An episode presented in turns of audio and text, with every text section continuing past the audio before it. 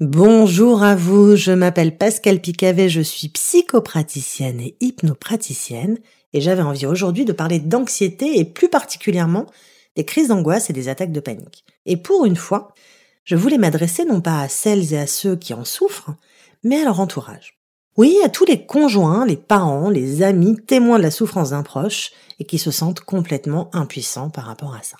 L'idée de ce podcast, c'est d'abord de vous expliquer ce qu'est une crise d'angoisse et sa grande sœur l'attaque de panique, et enfin, de vous donner quelques petites astuces pour accompagner quelqu'un qui fait une crise en l'aidant à redescendre. Alors c'est parti, petit tour d'horizon de la question. Alors qu'est-ce qu'une crise d'angoisse ou une attaque de panique? Une crise d'angoisse est d'abord une énorme réaction de peur. L'attaque de panique, c'est la même chose, mais en plus intense. Lorsque quelque chose est perçu comme un danger, le corps se met en action pour le fuir ou le combattre. Il s'agit là d'un mécanisme de protection naturel et automatique qui a plusieurs millions d'années et qui nous a permis de survivre pendant des millénaires. Sauf que dans le cas des crises d'angoisse et des attaques de panique, ce mécanisme est déréglé et le système d'alarme intérieur se déclenche de manière inappropriée et ou disproportionnée. Et il ne nous est pas toujours possible d'identifier ce qui a été considéré comme un danger, parce qu'il peut vraiment s'agir de quelque chose de complètement inconscient. Et c'est souvent le cas d'ailleurs pour les psychotraumatismes. Si vous n'en avez jamais eu vous-même, il vous est probablement extrêmement difficile de comprendre ce qui se joue à ce moment-là pour la personne qui le vit. Vous la voyez être très agitée, avoir du mal à rester en place, du mal à se concentrer. Elle tremble, elle a peut-être du mal à respirer, elle souffle fort. Euh, il est possible qu'elle pleure, qu'elle se plaigne de douleur au cœur, ou au ventre, elle vous dit qu'elle a peur de mourir ou peur de devenir folle, bref, les symptômes sont nombreux et cette liste est loin d'être exhaustive. Quoi qu'il en soit, cela peut vous paraître complètement incompréhensible parce que vous étiez juste en train de regarder un bon film dans votre canapé ou de boire un verre avec des amis. Et souvent, votre premier réflexe est de conseiller à cette personne de se calmer, de respirer. Et c'est déjà un mauvais conseil. Alors, bien attentionné, hein, mais euh, vous allez comprendre pourquoi. Eh bien parce que ce que vous conseillez là est simplement totalement impossible à faire à cet instant, et qu'en plus cette incapacité peut être même culpabilisante pour celui ou celle qui le vit. Pour mieux comprendre ce qui se passe, il faut que vous imaginiez que la personne avec qui vous êtes, euh, qui est en train de faire une crise d'angoisse, une attaque de panique, vit exactement ce qu'elle vivrait si elle était au fond de la jungle poursuivie par une bête féroce. Parce que ça, c'est sa réalité émotionnelle et physiologique. Et vous comprenez mieux pourquoi lui conseiller de se calmer ne l'aide en rien, parce que concrètement, quand on est poursuivi par une bête féroce dans la jungle, eh on ne peut pas se calmer. Pourtant, vous savez, vous, que vous êtes en sécurité dans votre salon, mais l'inconscient et le corps de la personne avec qui vous êtes et qui est en train de vivre cette attaque de panique, eh bien, eux n'y croient pas du tout. Et cela est incontrôlable justement parce que, comme je vous l'ai expliqué, il s'agit d'un mécanisme totalement automatique et autonome. Lorsque le danger est détecté, le système nerveux sympathique s'active et le corps se met immédiatement à produire du cortisol, de l'adrénaline et de la noradrénaline pour envoyer de l'énergie aux muscles afin que ces derniers se mettent en action pour survivre, donc fuir ou combattre. Sauf que, comme le danger n'est pas identifié, la personne ne peut ni fuir ni combattre.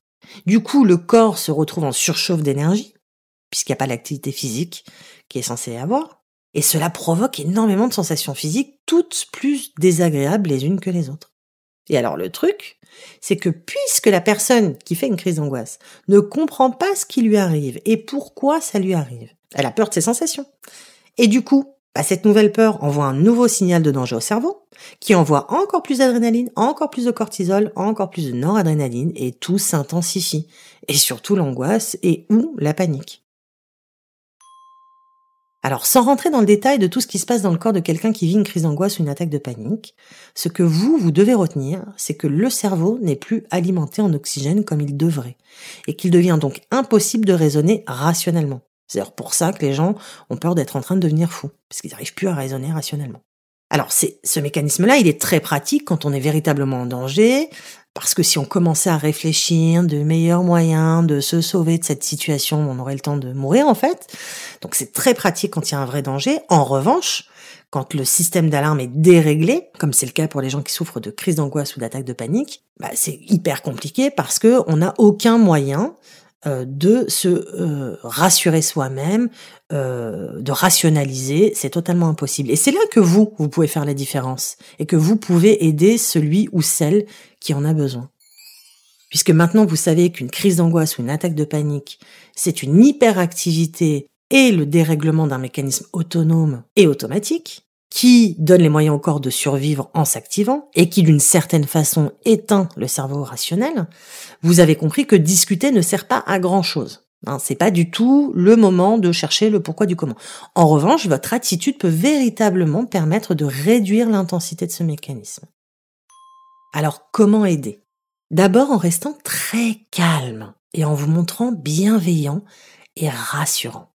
Votre calme est contagieux, le système nerveux de la personne avec qui vous êtes va sentir que le vôtre ne passe pas en mode fuir ou combattre, et cela va lui permettre de freiner. Vous pouvez aussi l'aider à accueillir ce qui se passe. Pas de jugement, on n'hésite pas à rationaliser pour l'autre. Vous expliquez, vous rappelez qu'une crise d'angoisse ou une attaque de panique a toujours un début et une fin et que cela va s'arrêter qu'il ne s'agit ni d'un problème physique dangereux, ni d'une maladie mentale, juste d'un dérèglement d'un mécanisme qui existe au départ pour nous protéger, et qu'il s'agit véritablement bah, de l'équivalent d'une panne de détecteur de fumée. Il vous faut aussi essayer de ramener la personne ici et maintenant. Prenez-lui les mains et demandez-lui de les serrer et de les relâcher l'une après l'autre, plusieurs fois même. Soyez ferme, directif, mais toujours bienveillant pour mobiliser son attention sur ce qu'elle fait avec vos mains. En fait, l'idée, c'est de la distraire d'elle-même. Comme je vous l'ai expliqué un peu plus tôt, c'est un cocktail explosif d'hormones qui submerge la personne qui vit une crise d'angoisse ou une attaque de panique. Et plus elle se focalise sur ses sensations, plus elle renvoie involontairement un signal de danger à son cerveau. Donc pour stopper cette boucle de la peur, vous pouvez l'aider à ne plus se focaliser sur son intériorité, mais sur l'extérieur. Vous pouvez aussi lui demander de regarder, de nommer à voix haute des objets autour de vous. Ça sera vraiment difficile au départ hein, d'aider la personne à se focaliser, mais insistez, ça vaut le coup. Parce que plus elle mobilise son attention sur des choses concrètes, plus le système nerveux comprend qu'il n'y a pas de danger. Autre astuce, faites bouger la personne. Quand il y a véritablement un danger et que nous le fuyons ou que nous le combattons, l'énergie mobilisée dans notre corps nous est bien utile. Mais lorsque nous sommes dans notre salon, en mode panique, ce trop-plein d'énergie est insupportable. Bouger en se secouant, en sautant sur place ou même en dansant permet à ce trop-plein de s'évacuer et fait comprendre au système nerveux sympathique qu'il n'a plus besoin de rester actif. Et du coup, le cortisol, l'adrénaline et la noradrénaline sont métabolisés et cela revient à freiner la mécanique et à redescendre progressivement. Et alors là seulement, à ce moment-là, une fois que on sent que la crise est stabilisée ou qu'elle est en train de redescendre, il est possible de commencer à mettre en place une respiration consciente comme la cohérence cardiaque. Avant, c'est quasi impossible. Pourquoi? Bah Parce que souvent, euh, comme la panique a pris le dessus ou l'angoisse, on respire très mal, donc on fait mal l'exercice de cohérence cardiaque. Du coup, on hyperventile, et l'hyperventilation, à elle seule, provoque une production de cortisol, d'adrénaline, etc. Bref, vous l'avez compris, cela alimente la crise plutôt que de la freiner. Alors, pour résumer, bien sûr, tous ces conseils permettent d'agir sur le moment M et ne règlent pas le problème de fond. L'origine de la crise d'angoisse ou de l'attaque de panique reste souvent inconnue, inconsciente, et cela peut se reproduire donc de manière totalement inopinée. Pire, il faut savoir que vivre une crise d'angoisse ou une attaque de panique est un véritable traumatisme en soi, et du coup qui fait craindre la prochaine crise. Et c'est ainsi que l'on plonge dans la peur de la peur.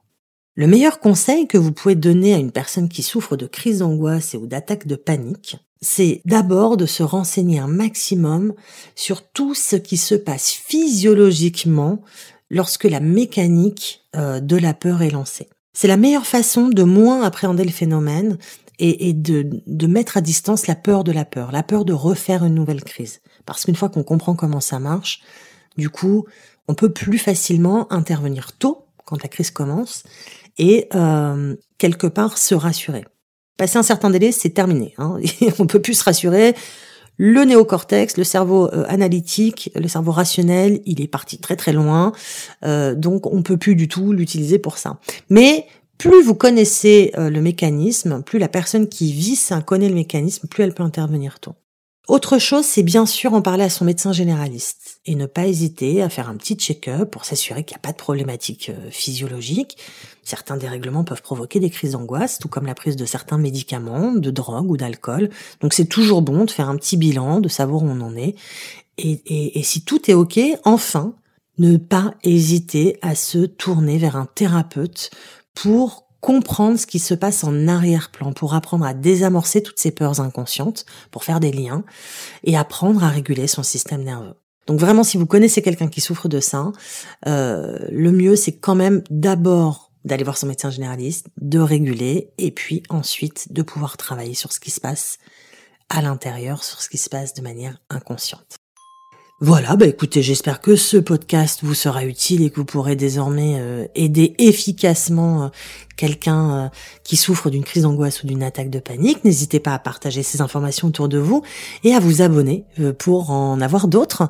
Tout simplement, je vous souhaite une très très bonne journée et on se dit à bientôt pour un prochain podcast.